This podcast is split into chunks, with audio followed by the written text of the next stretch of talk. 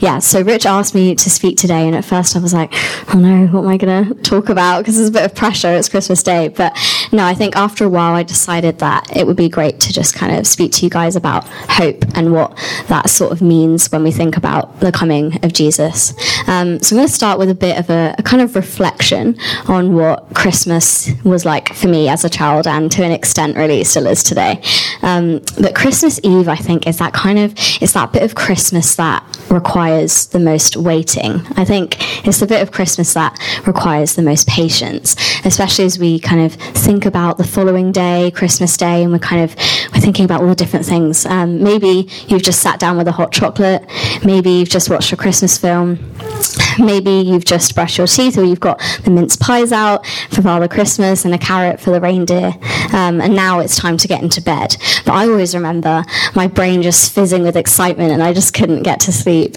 Um, and I was definitely that kid that would stay awake for like hours after their bedtime because they were just so excited. But um, yeah, and then also I think there's this thing when we think about being excited for Christmas. 2,000 years ago, the people or the Jews were also excited for something. They were waiting for something, they were hoping to receive something. I think they were excited for this prospect of a Messiah, a Savior that they'd been waiting for for generations, a Savior who they, well, who had been foretold years before his birth.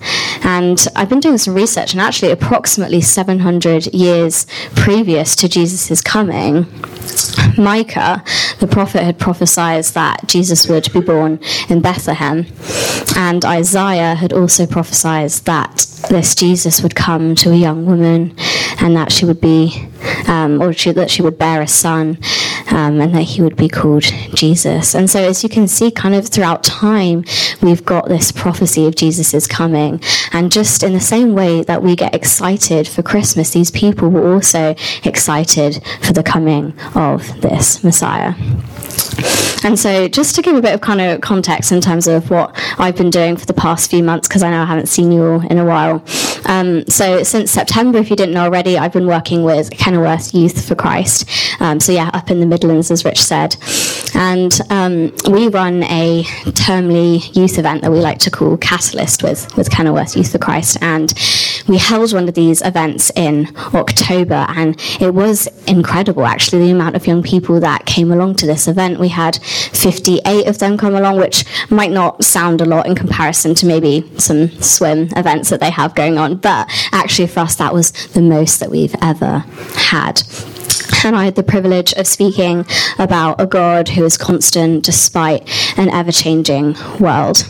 And so we had three of those young people actually come and say that they wanted to follow Jesus. And so it was incredible. And as you can probably imagine, we were really excited for the prospect of holding another Catalyst event, but this time in December for Christmas. So we'd done weeks of planning and preparation. We thought of Christmas games, tuck. We had an inflatable assault course, a chocolate fountain that we were going to bring along. So it was pretty next level. But um, yeah. And actually, we found that after doing weeks of planning, God shut a lot of those doors, and we had to end up cancelling the event because the venue that we wanted to use was no longer available, and the speakers that we'd asked to come could no longer make it, unfortunately. And so we ended up holding a similar type event, but actually on a smaller scale at our Sunday night youth group, which actually, when you think about it, was just as incredible because we saw young people really deepen their relationship with Jesus through this, through the activities and the talk that my centre director did. And so it was just as incredible, really. And I think when we think about the lesson that we can learn from that, God can bring goodness out of situations, even I think if it's not in the way that we first initially expect. And when we think about 2,000 years ago when Jesus was born, I think the people at the time were expecting a different kind of Messiah to the one that we know today they were most likely expecting a Messiah who was going to come in dressed in wealth and in finery, who was not going to be born in a stable, was going to be born probably in a palace or some kind of big castle type place. Um, and in fact, that is not the kind of Savior that God had in mind because he had a different plan. And so instead, we, we think about Jesus, and actually, he, he was one born in a stable, so it's very humbling when you think about it. And secondly, he wasn't sent to kind of glorify himself, he wasn't sent to exalt himself or put himself on this pedestal. But actually, we know a Jesus today who sacrificed himself for us. He came as a gift, he gifted us with his presence, and it wasn't to give, well, it was to give, sorry, but it wasn't almost um, in the way that we expected. So it was to give and to serve as our servant king. And the other thing that's really important, I think, to consider when we think about, as I'm exploring kind of this theme of hope, um, is that 700 years between the prophecy of Jesus and the coming of Jesus well, that's not nothing. I think that's a long time. And that kind of waiting, that took hope and that took patience and that took trust in God's word and what He said. Um, and I honestly think if I was in that situation, I would have got sick of waiting for something that feels like it might never come. Um, maybe I would have given up hope, I don't know. And I imagine a lot of the people at the time would have also given up hope that Messiah was actually going to arrive. And so I think it's really interesting to think about this. Um, but yeah, so let's move on to the second page. Sorry, I forgot what I'm saying. Um, yeah, so yeah, I think it's kind of interesting when we think about that. But also, this word hope, when we think about it, is it's kind of a word that we use a lot in our everyday language, in our everyday conversations you might say things like, and I bet you've all said, oh, hope you have a lovely Christmas, hope you feel better soon, um, I hope you're having a lovely day. But actually, how are we using this word? And I'm not criticizing it, but I think sometimes in our everyday language, the, the type of hope that we use when we talk about it here is almost built on a sense of uncertain, wishful thinking. We're almost hoping for something that we're not sure is going to come. We're not certain about the fact that someone is going to have a lovely Christmas or that someone might get better soon, but actually, this kind of everyday hope is built on uncertainty. And I think when we think about, in contrast, the hope that we have in Jesus, it's so much different from that because the hope that we have in Jesus is built on certainty and it's built on almost this idea of confident expectation.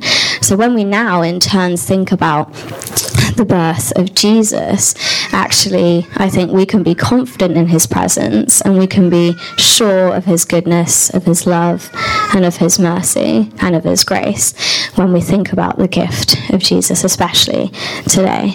Um, so, yeah, I think also another thing to think about is that hope is so powerful. And in the same way that God moved so powerfully so many years ago, we can have hope in the fact that God's character does not change and therefore he can move just as powerfully today. And this hope is contagious, and this hope also brings joy. And that is, again, what we're celebrating today. And this hope is so much different, I think, from anything else because the hope that we have in Jesus is not dependent on circumstances, but it's actually, apart from that, it's independent from our own situation. So I want to encourage us today to celebrate, to rejoice, to be joyful, and for that joy to be fixed on this truth of an unshakable God. So, yeah, as I kind of draw to a close, I just want to remind you that actually the Christmas story is just the beginning. So, let's have hope for the future because God has good things in store.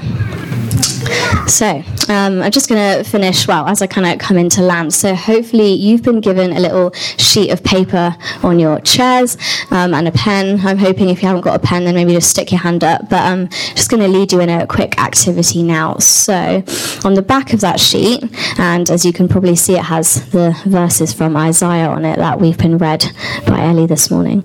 Um, and it would be lovely if you could just write on the back of that either something that you are grateful for, something that you're thankful for, or something that you're kind of hoping to see maybe God do in the future, or something that you have hope in. Um, so if you could do that, that would be great. And I'll give you a few minutes just to do that.